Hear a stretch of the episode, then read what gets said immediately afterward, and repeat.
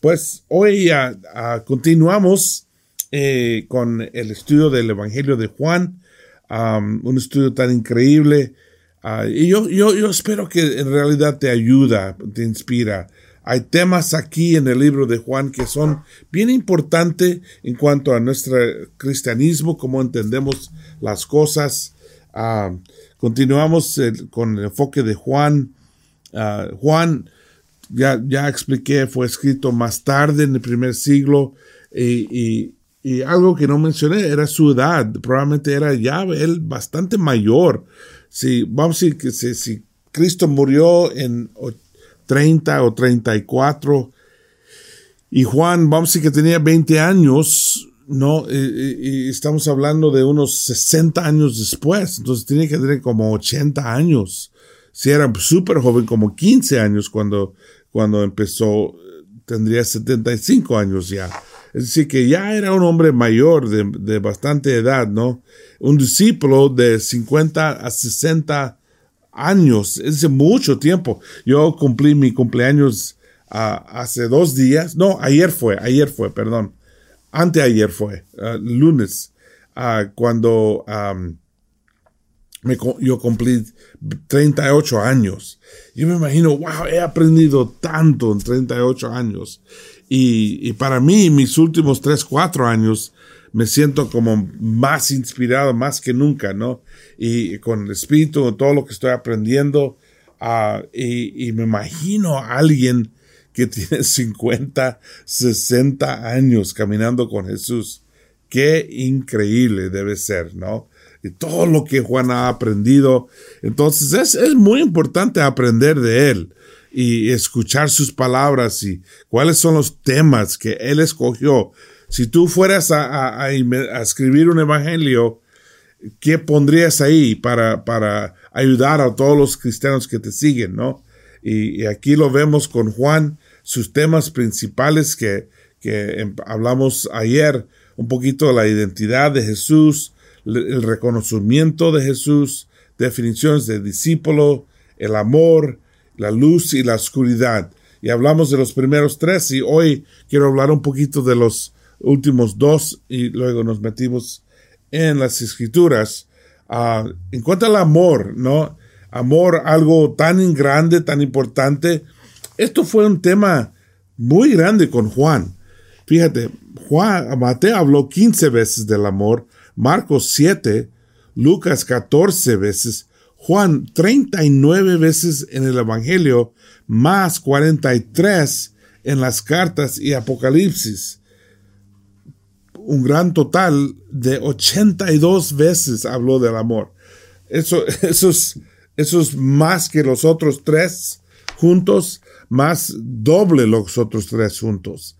Eh, tan grande, tan importante. Y yo, yo entiendo eh, ¿por qué es tan importante? Yo recuerdo cuando me hice cristiano, yo pensé, wow, de verdad el amor es muy importante, pero con los muchos años pasando, yo veo que el amor es todo.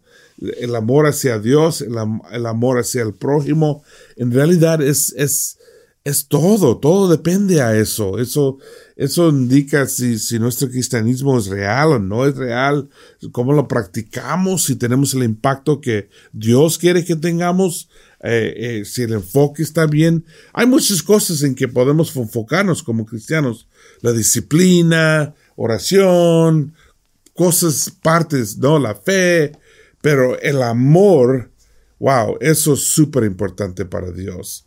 Y, ciertamente en el Antiguo Testamento, Testamento es lo mismo. El amor es principal. En, en Miqueas, cuando dice que es lo más importante, eh, ahí dice practicas la justicia, que practiques el amor y que caminas humildemente, ¿no? Que amas el, la misericordia. Eh, eso es amor, eso es la palabra amor no tan importante que sea. Yo me imagino que con Juan, ya como era ya, tan viejito siendo cristiano, su respuesta para todo era, ámanse unos hermanos, ámanse los unos a los otros, mis queridos hermanos. Así decía él a los hermanos, él siempre decía, mis queridos hermanos. Él sabía todo depende al amor. Otro tema muy importante es la luz y oscuridad. Luz y oscuridad. En Juan 13 dice Jesús les dijo, todavía estará entre ustedes la luz, pero solamente por un poco de tiempo. Anden pues mientras tienen esta luz, para que no les sorprenda la oscuridad, porque el que anda en la oscuridad no sabe por dónde va. No, la, la, la oscuridad y la luz son tan importantes eh, de que nosotros entendemos que hay una batalla pasando aquí. No, no, vivimos como en una zona de guerra, ¿no? Espiritualmente. Y hay una batalla allá en el mundo, pero también hay una batalla grande aquí en el, en el corazón, ¿no? De, que estamos haciendo decisiones y estamos practicando nuestra religión según nuestras decisiones por la luz o por la oscuridad.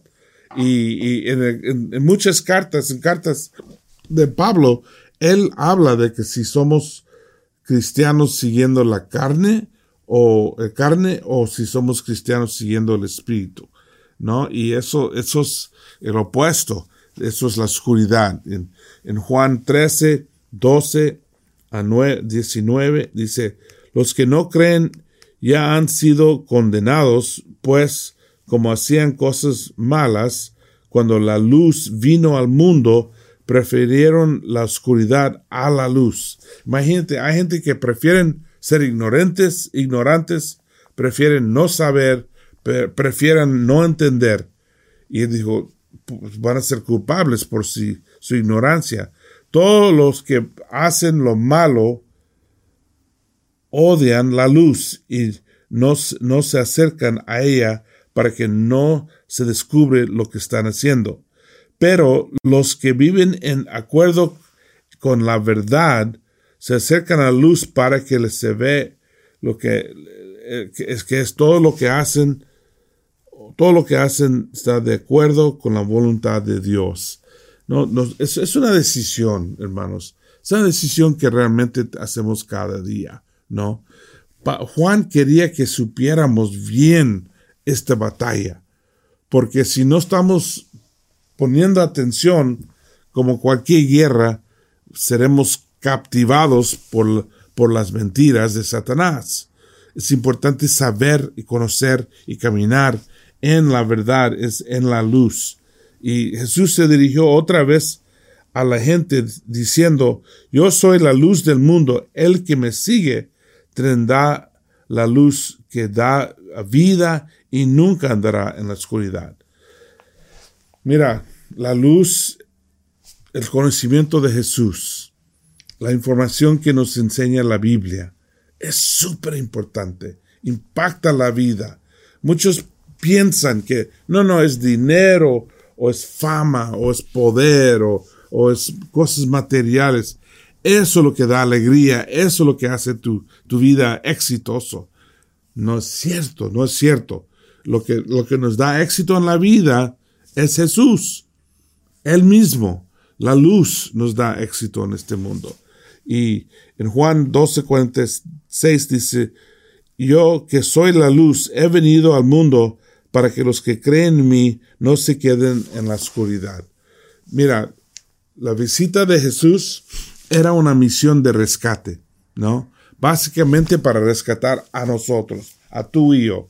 Y eso es un tema muy importante entender. Y hablando de, de, batallas, la gran batalla es la batalla final, ¿no?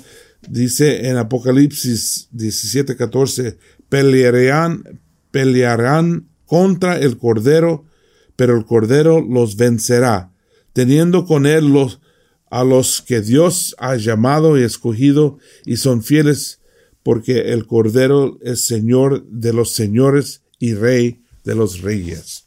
No, Juan habla mucho de esta batalla y, de hecho escribió Apocalipsis para describirlo todo, enseñarnos a dónde vamos, a dónde, vamos a terminar con esta batalla y qué es lo que Dios quiere. Y yo creo que es, tan importante que, que vivemos, vivamos ah, pendientes de la batalla y que, que si, si, si vivimos como los religiosos del mundo, no están en la pelea, no están peleando por nadie, no están peleando contra Satanás, son buena gente, hacen buenas cosas, pero no son soldados de Cristo, no son los guerreros que Cristo nos nos llama a ser, ¿no?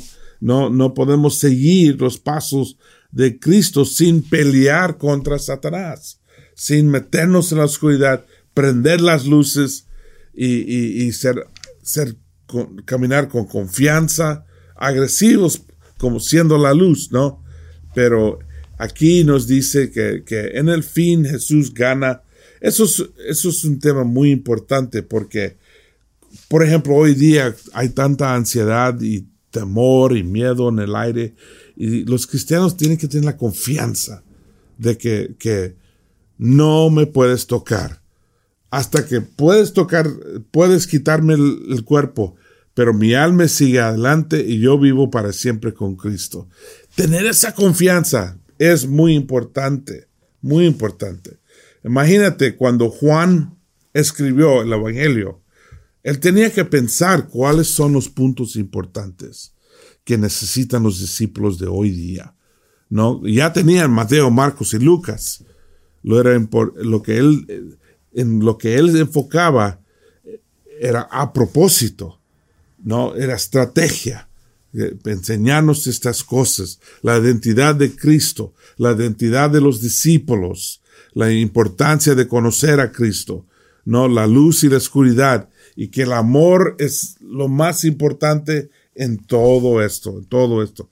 Estos son temas que nos da el libro de Juan. Y ahora que empezamos a leer el libro de Juan, vas a ver, vas a ver esos temas saliendo y saliendo metiéndonos en capítulo 1, es una cosa importante saber que capítulo 1 es una quiasma. Quiasma, ¿qué es eso? Quiasma es, es una forma, es como poesía o forma de literatura que, que, uno entra paso por paso, pero luego sale de la misma manera. Por ejemplo, en, en, en capítulo 1, versículos 6 a 8 es el testimonio de Juan el Bautista. Versículo 9 y 10 es la encarnación de la palabra. Versículo 10 es la reacción con la palabra, la el respuesto, la respuesta. Luego, como entró, sale de la con los mismos pasos. Versículo 14, la encarnación de la palabra. Versículo 15, el testimonio de Juan el Bautista. Y versículo 16 18, la identidad y la misión de la palabra. Y ahí es donde empezamos. Ves, tú lo ves entrando y luego saliendo. Eso es una técnica que usa mucho la Biblia para ayudarnos a aprender, para ayudarnos a entender las cosas más importantes. Ahora vamos a Juan capítulo 1. Y, ah, eh, y ya hice um, el, la primera parte de que Juan era la palabra y que la palabra entró y que la palabra es Cristo. Entonces vamos, eso lo dice ayer, entonces ahora vamos a entrar en versículo 6. Hubo un hombre llamado Juan, a quien Dios envió para testigo, para que diera testimonio de la luz y para que todos creyeran por él, por lo que él decía. Juan no era la luz, sino enviado a dar testimonio de la luz la luz verdadera que alumbra a toda la humanidad venía a este mundo. Me encanta esta introducción porque, bueno, primero nos presenta Juan. Empezó presentando quién era Jesús, ahora está enfocado en quién es Juan, no que un hombre llamado de Dios, un hombre que recibió su llamada y que era testigo y entendió su puesto, entendió la importancia de, de ser un testigo de lo que todo lo que Jesús enseñaba y daba y, predicaba él. Y entonces aquí él, él entiende la importancia de este hombre, de Juan el Bautista.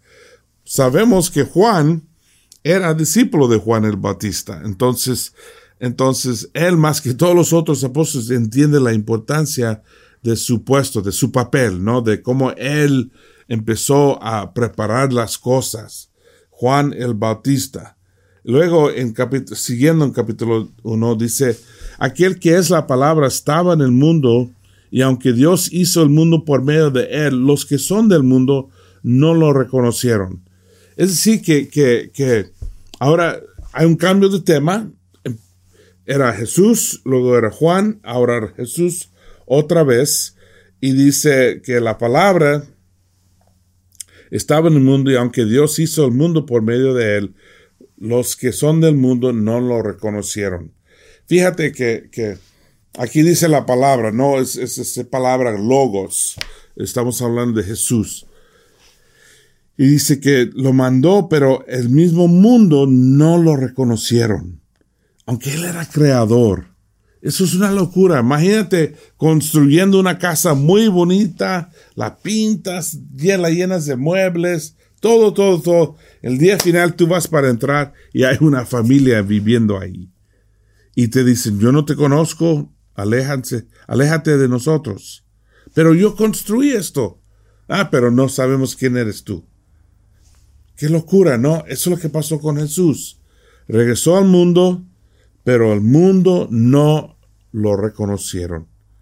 Vino a su propio mundo, pero los suyos no lo recibieron.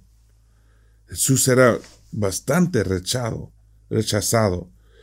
Pero a quienes lo recibieron y creyeron en él, les concedió el privilegio de llegar a ser hijos de Dios. Los que se dieron cuenta de quién es Jesús, los que llegaron a conocerlo bien. Es un premio, es una eh, recompensa por empujar, por empujar, empujar.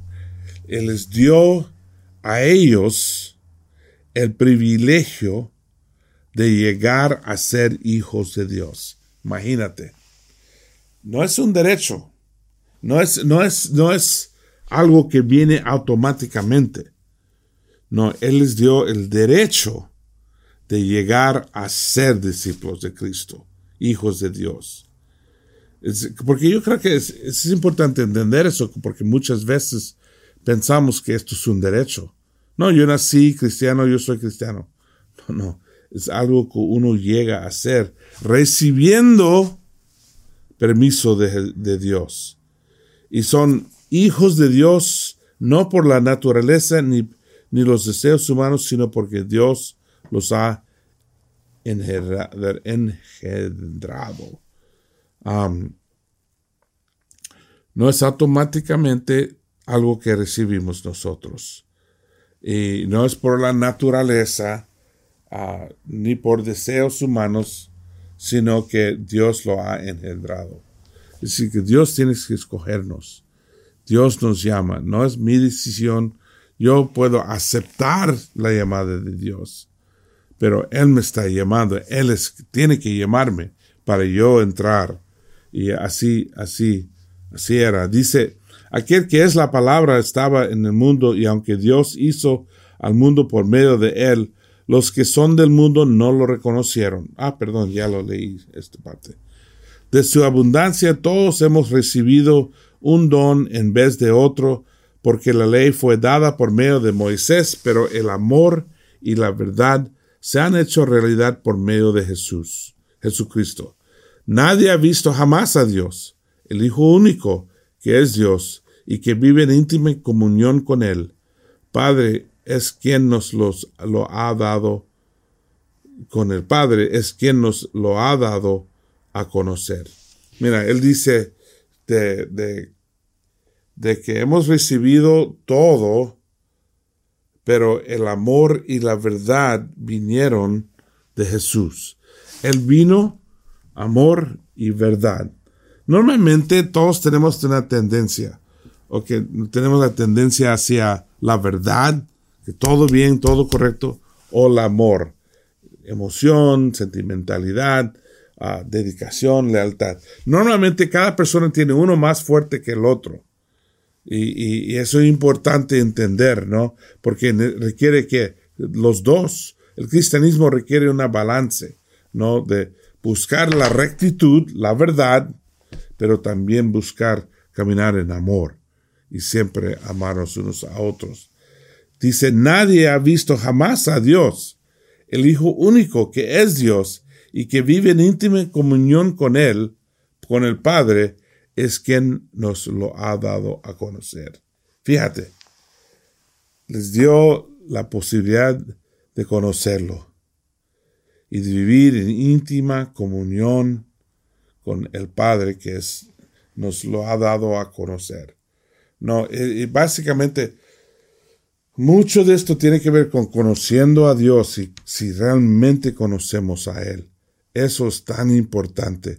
Tenemos que conocer al Señor, tenemos que conocer a Jesús y Jesús lo hizo posible a conocer al Señor.